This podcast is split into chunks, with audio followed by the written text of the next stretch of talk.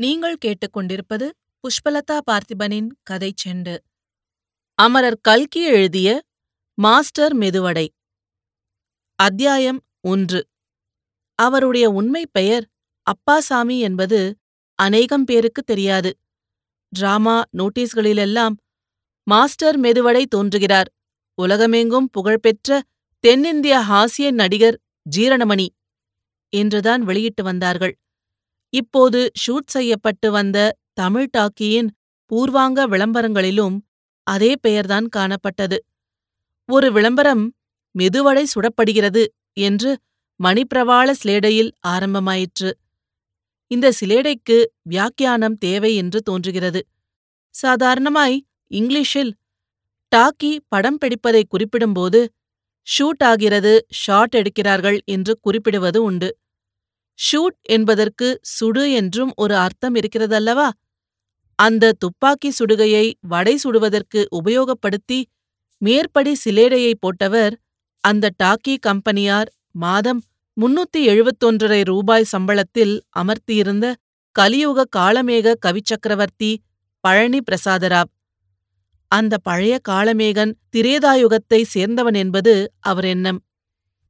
Master medu vada நெடுங்காலமாக தென்னிந்திய நாடக மேடைகளில் தமது விகட சக்கராதிபத்தியத்தை நிலைநிறுத்தி வந்தவர். பச்சை ஸ்ருங்கார பேச்சினால்தான் அவர் அவ்வளவு பிரசித்தியடைந்தது. மேடையில் வந்து நிற்பார்.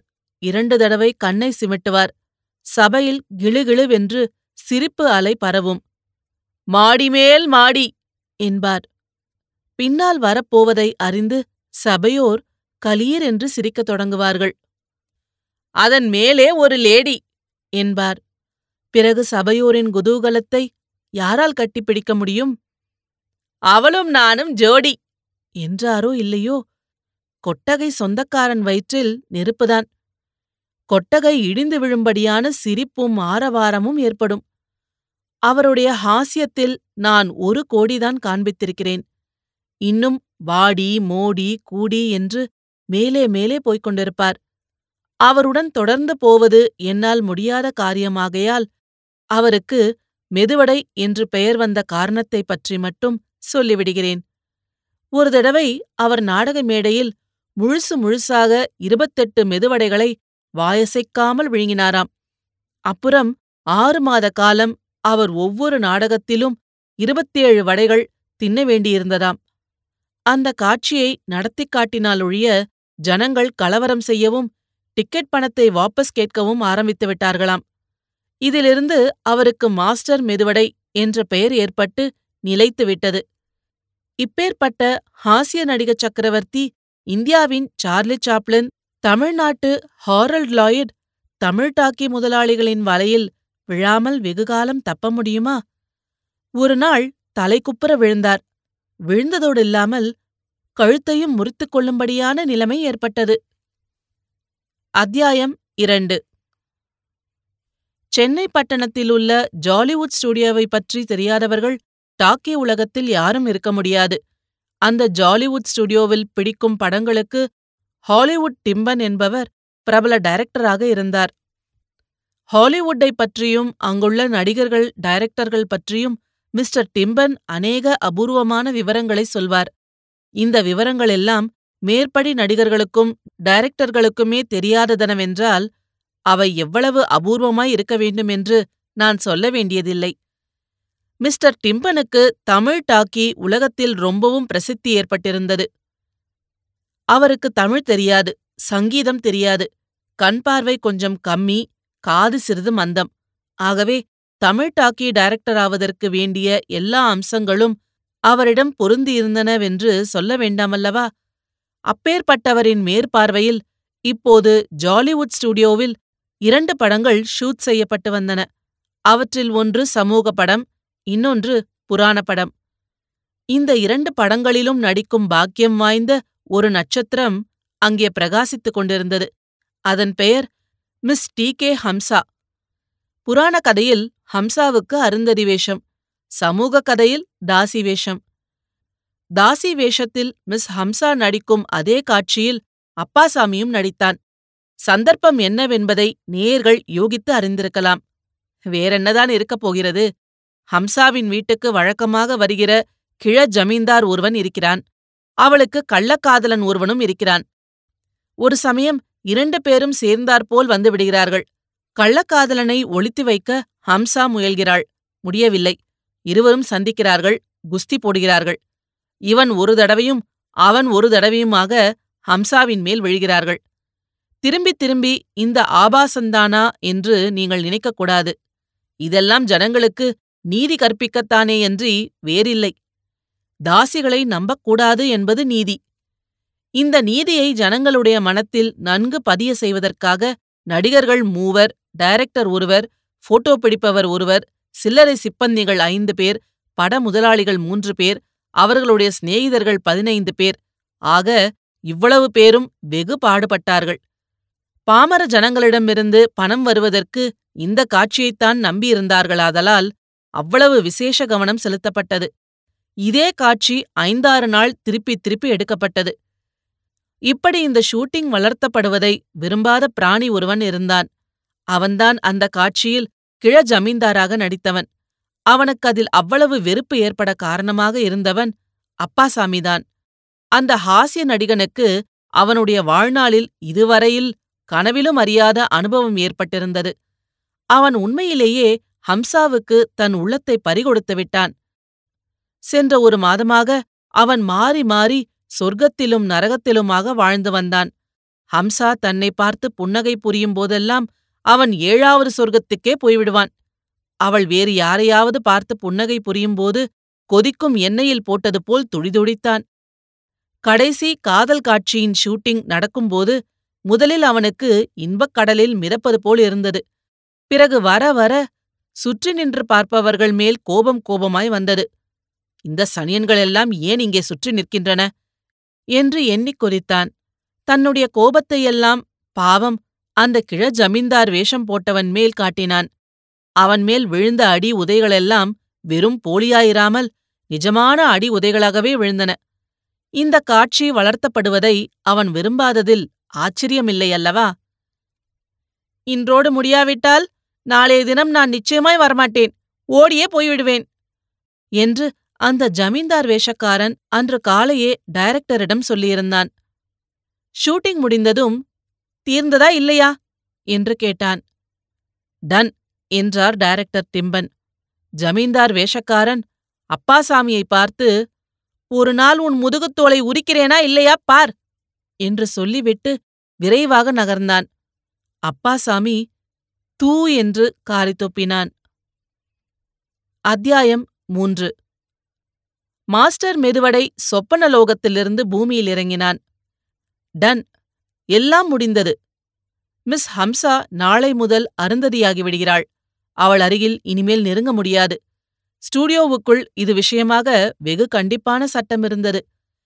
காட்சிகள் நடிக்கப்படுகையில் தவிர மற்ற வேளைகளில் ஸ்திரீ புருஷர்கள் நெருங்கி பேசக்கூடாது. இத்தகைய சட்டம் இருந்தால்தான் அந்தந்த நட்சத்திரங்களுக்குரிய முதலாளி செட்டியார்கள் அவர்கள் டாக்கியில் நடிப்பதற்கு சம்மதிப்பார்கள். ஒரு மாதத்திற்கு முன்னால் ஸ்டுடியோவில் ஒரு சம்பவம் நடந்தது. ராமனும் சூர்பனகையும் கேமராவுக்கு முன் ஒரு தினுசாக காதல் சீனை நடித்த பிறகு தூண் மறைவில் அதை பற்றி நடித்து பிராக்டிஸ் செய்து கொண்டார்கள். அதாவது ராமபிரான் சூர்பனகை மேல் காதல் செய்யத் தொடங்கவே அவள் சீப்போ என்று புறக்கணித்தாள். இந்த தூண் மறைவு காட்சியை வேறு சிலர் பார்த்துவிடவே அவர்கள் இரண்டு பேருக்கும் தலைக்கு ஐம்பது ரூபாய் அபராதம் விதித்து நோட்டீஸ் போர்டிலும் போட்டுவிட்டார்கள். அப்பாசாமிக்கு இது தெரிந்ததுதான். ஸ்டூடியோவுக்கு வெளியில் ஹம்சாவை சந்திக்கலாம் என்றாலோ அதற்கும் ஒரு இடையூறு இருந்தது. மிஸ் ஹம்சா மற்ற நடிகைகளைப் போல் ஸ்டுடியோவிலேயே ஏற்படுத்தப்பட்டிருக்கும் ஜாகையில் வசிப்பவள் அல்ல தினம் வேலை முடிந்ததும் அவள் தன் வீட்டுக்கு போய்விடுவாள். அவளுடைய புருஷனைப் பற்றி சிலர் ஒருவிதமாய் சொன்னார்கள். ஆனால் எல்லாரும் புருஷன் ஒருவன் இருக்கிறான் என்பதை ஒப்புக்கொண்டார்கள். அவன் எப்படிப்பட்டவனோ என்னமோ. மேலும் அவளை அப்படி பின்தொடர்வதற்கும் அவள் சம்மதிக்க வேண்டாமா? அவளுடைய மனோபாவத்தையோ சிறிதும் கண்டறிய முடியவில்லை. சில சமயம் அப்பாசாமியுடன் காதல் காட்சியில் நடிக்கும் பொழுது இது நடிப்பன்று உண்மை காதல் என்றே தோன்றும்.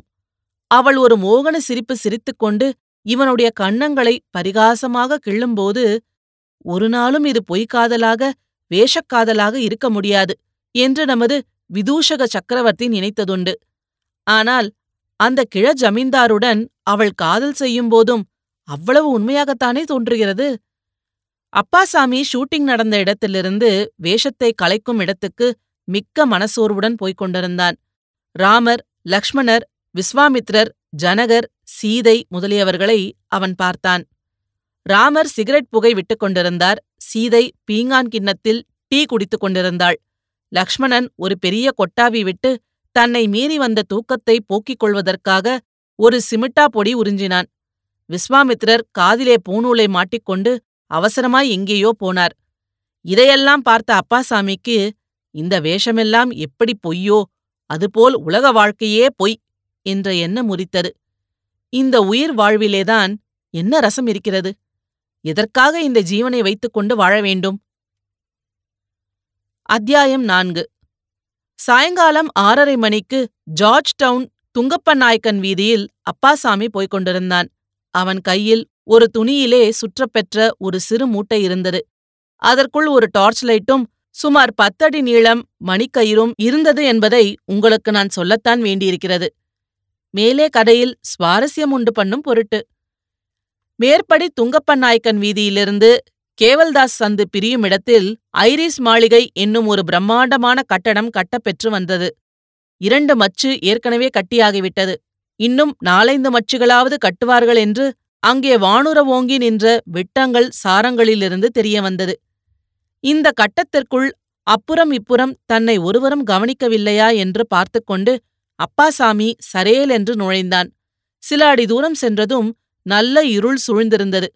காலால் தடவி தடவி நடந்து நாலைந்து வாசற்படியை தாண்டி வெகு தூரம் உள்ளே சென்ற பிறகு மூட்டையை அவிழ்த்து உள்ளே இருந்த டார்ச் லைட்டை எடுத்து பொத்தானை அமுக்கினான். வெளிச்சம் எதிரே பளிச்சென்று அடித்தது. அந்த வெளிச்சத்தில் அவன் என்ன பார்த்தான் என்று நினைக்கிறீர்கள்? பயங்கரம் பயங்கரம்! கயிற்றிலே தொங்கிக் கொண்டிருந்த ஒரு மனித தேகம் தெரிந்தது. எந்த கணத்தில் வெளிச்சம் அந்த தேகத்தின் மேல் பட்டதோ அதே கணத்தில் அதன் தொண்டையிலிருந்து ஒரு உருமல் சத்தம் வந்தது. இத்தகைய நிலைமையில் நீங்களும் நானுமாயிருந்தால் விழுந்தெழுத்து ஓடி இருட்டில் எங்கேயாவது முட்டிக்கொண்டு திண்டாடுவோம். ஆனால் அப்பாசாமி சாமானிய மனிதன் அல்ல நாடக மேடையில் இது மாதிரி சந்தர்ப்பங்களை எத்தனை முறை பார்த்திருப்பவன்? அவன் ஒரு நொடியில் சட்டை பையிலிருந்த கத்தியை எடுத்து திறந்து கொண்டு அந்த மனிதன் உபயோகித்த அதே ஏணியில் ஏறி சட்டென்று கயிற்றை அறுத்து எறிந்தான். கீழே விழுந்த தேகம் சிறிது நேரம் பேச்சு மூச்சில்லாமல் கிடந்தது. டார்ச் லைட்டை முகத்துக்கு நேரே பிடித்து பதைபதைப்புடன் பார்த்து கொண்டிருந்தான் நமது ஹாஸ்ய நடிகன். மெதுவாக மூச்சு வரத் தொடங்கியது. பிதுங்கிய விழிகள் உள்ளமிங்கின.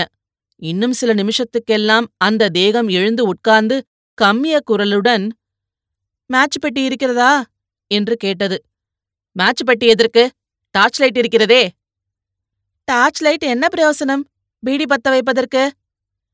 அப்பாசாமிக்கு வெகு கோபம் வந்தது. அடே முட்டாள் இத்தனை பெரிய காரியம் செய்துவிட்டு சாவதானமாய் பீடி பத்த வைக்க வேண்டுமென்கிறாயே என்ன துணிச்சல் உனக்கு? என்றான். அதற்காக என்ன பண்ண வேண்டும் என்கிறாய்? என்ன பண்ணுகிறதா? என் காலிலே விழுந்து கெஞ்சு. மன்னிப்பு கேட்டுக்கொள். இல்லாவிடில் போலீஸ்காரனிடம் ஒப்புவித்து விடுவேன். அப்படியா? உன் சமாச்சாரம் என்ன? நீ எதற்காக இங்கே வந்தாய்? கையிலே வைத்திருக்கும் கயிறு எதற்காகவோ? அப்பாசாமிக்கு சிரிப்பு வந்தது. அதை அடக்கிக் கொண்டு இதோ பார் நாம் இருவரும் ஒரே இடத்திற்கு ஒரே காரியத்துக்காக வந்தது நல்லதுதான். நீ எதற்காக இந்த காரியம் செய்ய துணிந்தாய் என்று சொல்லு. அது சரியான காரியமாக இருந்தால் இந்த புதுக்கயிற்றை உனக்கே கொடுத்து விடுகிறேன். நான் வேறு கயிறு வாங்கிக் கொள்கிறேன் என்றான். அதெல்லாம் முடியாது. என்ன முடியாது? இன்னொரு தடவை நான் தூக்கு போட்டுக் கொள்வது முடியாத காரியம். நீ போட்டுவிட்டு போவதா இருந்தால் சொல்கிறேன். அந்த பாவத்தையும் நான் சுமக்க வேண்டுமா? சரி சொல்லித் தொலை. அத்தியாயம் ஐந்து. கயிற்றில் தொங்கிய மனிதன் சொல்லுகிறான் ஐந்து வருஷத்துக்கு முன்னால் வரையில் நான் சந்தோஷமாயிருந்தேன் வன்னிய தேனாம்பேட்டையில் எனக்கு சொந்த வீடு இருக்கிறது. மவுண்ட் ரோட்டில் பழக்கடை வைத்திருந்தேன். மாதம் முப்பது நாற்பது ரூபாய் வரும். வீட்டில் ஒரு பாதியை வாடகைக்கு விட்டிருந்ததிலும் பத்து ரூபாய் வந்தது. கவலை கஷ்டம் என்னதென்றே தெரியாமல் குஷியாக இருந்தேன். ஒரு நாள் இரவு நான் கடையை மூடிக்கொண்டு வீடு நோக்கிப் போனபோது எங்கள் வீதி மூலையில் ஓர் இளம் பெண் நின்று அழுது கொண்டிருந்தாள். அவளிடம் நெருங்கி ஏனம்மா அழுகிறாய்? என்று கேட்டேன். அவள் தானும் இன்னும் நாலைந்து ஸ்திரீகளும் ஒரு தனி வீட்டில் குடியிருந்ததாகவும் போலீஸ்காரர்கள் எல்லோரையும் அன்று விரட்டிவிட்டதாகவும் அந்த ஸ்திரீகளை தனக்கு பிடிக்காதபடியால் அவர்களோடு போகாமல் பின்தங்கியதாகவும் சொன்னாள். பத்திரிகையில் இது சம்பந்தமான சில விவரங்களை நான் படித்திருந்தேன். புதிய போலீஸ் சட்டம் அமுலுக்கு வந்திருப்பதாயும் அதன்படி சென்னை பட்டணத்தில் துன்மார்க்கத்தை தொழிலாக கொண்ட ஸ்திரீகள் எல்லோரும் அந்தந்த வீடுகளிலிருந்து விரட்டிவிடப்படுவதாகவும் பத்திரிகையில் போட்டிருந்தார்கள். இந்த சட்டத்தினால் எத்தனையோ பெண்கள் அனாதைகளாக தெருவில் நிற்க நேரிடும் என்று அவர்களை ஆதரிக்க பண உதவி செய்ய வேண்டும் என்றும் சில புண்ணியவதிகளும் புண்ணியவான்களும் பத்திரிகையில் விண்ணப்பம் செய்திருந்ததையும் படித்திருந்தேன். இதனாலெல்லாம் ஏற்கனவே கலக்கமுற்றிருந்த எனக்கு திக்கற்று தெருவில் நின்ற அந்த பெண்ணை பார்த்ததும் இவளை ஏன் நாம் ஆதரிக்கக் கூடாது என்று தோன்றிற்று. அதன் பலன்தான் இப்போது என்னை இந்த காரியம் செய்ய தூண்டிற்று. சரி வீட்டுக்கு அழைத்து போனாய். அப்புறம் என்ன நடந்தது? அப்புறம் என்ன? இரண்டு நாளைக்குள் வீட்டில் குடியிருந்தவர்கள் காலி செய்துவிட்டு போய்விட்டார்கள். பிறகு யாரும் குடிவரவே இல்லை. பழக்கடையும் நஷ்டமாகி வந்தது. தினம் ஒரு ரூபாய் பழம் ஆரஞ்சும் ஆப்பிளும் அவளே தின்று விடுவாள். வியாபாரத்தில் லாபம் எப்படி வரும்? இருந்தபோதிலும் ஒரு மாதிரி சந்தோஷமாய் தானே இரண்டு மூன்று வருஷம் வாழ்க்கை நடத்தி வந்தோம். அவள் டாக்கியில் சேரும் வரையில் என்ன? டாக்கியில் சேர்ந்தாளா? ஆமாம் டாக்கியில் சேர்ந்த பிறகு. பெயர் என்ன அவள் பெயர் என்ன குப்பம்மாள். நல்ல வேளை மேலே சொல்லு. டாக்கியில் அவள் சேர்ந்த பிறகு என்னுடைய வாழ்க்கை நரகமாயிற்று. அவளை தினம் நான் ஸ்டூடியோவுக்கு கொண்டு போய் விட வேண்டும். திருப்பி சாயங்காலம் அழைத்து வர வேண்டும். வீட்டில் சமையல் செய்து தயாராய் வைத்திருக்க வேண்டும்.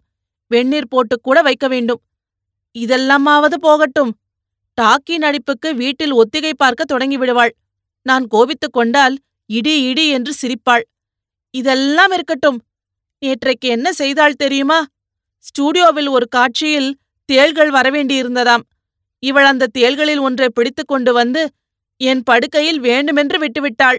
நான் உளறி அடித்துக்கொண்டு எழுந்தோடியதை பார்த்து சிரிக்கிறாள். அடிப்பாவி என்றான் அப்பாசாமி அவனுக்கு அந்த மனிதன் மேல் உண்மையாகவே இரக்கம் உண்டாயிற்று. நீ உயிரை விட துணிந்ததில் ஆச்சரியமில்லை. ஆனால் எங்கேயாவது ஓடிப்போய் விடுவதுதானே? பினாங்கு சிங்கப்பூரை பார்க்க? என்றான். பணம் இருந்தால் அப்படி செய்யலாம். என் கையில் தம்படி இல்லை. அவள் சம்பாதிப்பதையெல்லாம் தன் பேரிலேயே பேங்கில் போட்டிருக்கிறாள். பணம் இல்லாமல் எப்படி கப்பல் ஏறுவது? நீ வாக்கு கொடுத்தபடி என்னை மாட்டுவிட்டுத்தான் போக வேண்டும். இருக்கட்டும். ஆனால் நீ எதற்காக வந்தாய்? என் மாதிரி காரணந்தானோ? இல்லவே இல்லை என்று அப்பாசாமி அழுத்தமாய் சொன்னான். அதற்கு நேர் விரோதமான காரணம். ஒரு பெண்ணின் மீது நான் காதல் கொண்டேன். அவளை பிரிந்து என்னால் வாழ முடியாது. அவள் இணங்க மாட்டாள் என்றுதான் உயிர்மேல் வெறுப்பு வந்தது. அந்த பெண் யாரோ? அவளும் ஒரு டாக்கி ஸ்டார்தான் ஆனால் அவள் பெயர் என்னவோ? நாம் தான் இருவரும் சாகப் போகிறோமே. சொன்னால் மோசம் என்ன? அவள் பெயர் மிஸ் ஹம்சா. உட்கார்ந்திருந்த மனிதன் எழுந்து ஒரு குதி குதித்தான். பேஷ்! பழம் நழுவி பாலில் விழுந்தது. அவள்தான் நம்ப பேர் வழி! என்றான். என்ன உளறுகிறாய்? உளறல் இல்லை. அவளே அவள்தான். வேறு பெயரல்லவா சொன்னாய்? ஆமாம் குப்பம்மாள் என்று சொன்னேன். அந்த பெயர் டாக்கிக்கு சுகப்படாது என்று மிஸ் ஹம்சா என்று வைத்துக் கொண்டாள். என்ன?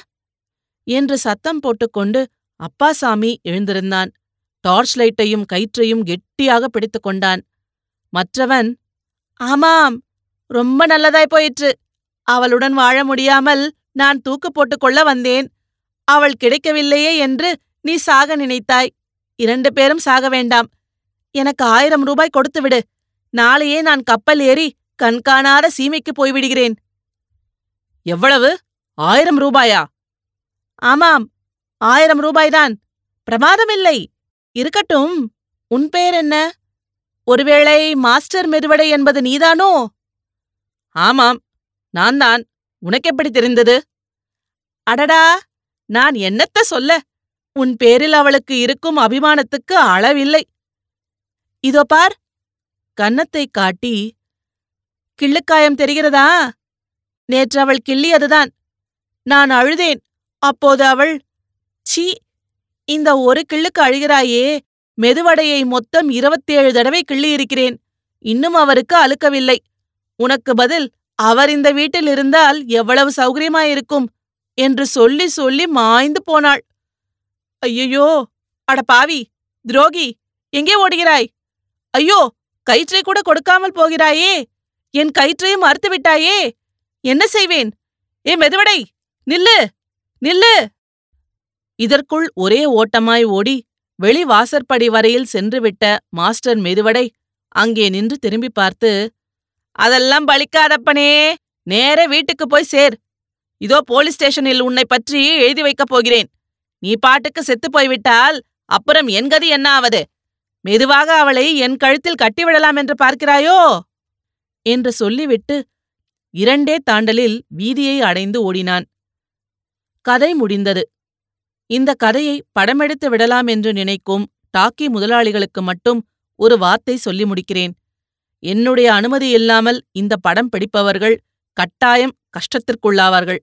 அவர்களில் யாராவது மாஸ்டர் மெதுவடை என்ற சமூக படம் பிடிக்கத் தொடங்குவார்களானால் அவர்கள் அதை முடிப்பதற்குள் மிஸ்டர் ஆமை வடை என்ற படம் வெளிவந்து விடுவது நிச்சயம். முற்றும். இது போன்ற பல சுவாரஸ்யமான கதைகளை கேட்க கதை செண்டு சேனலை லைக் பண்ணுங்க கமெண்ட் பண்ணுங்க ஷேர் பண்ணுங்க. மறக்காம சப்ஸ்கிரைப் பண்ணுங்க. நன்றி.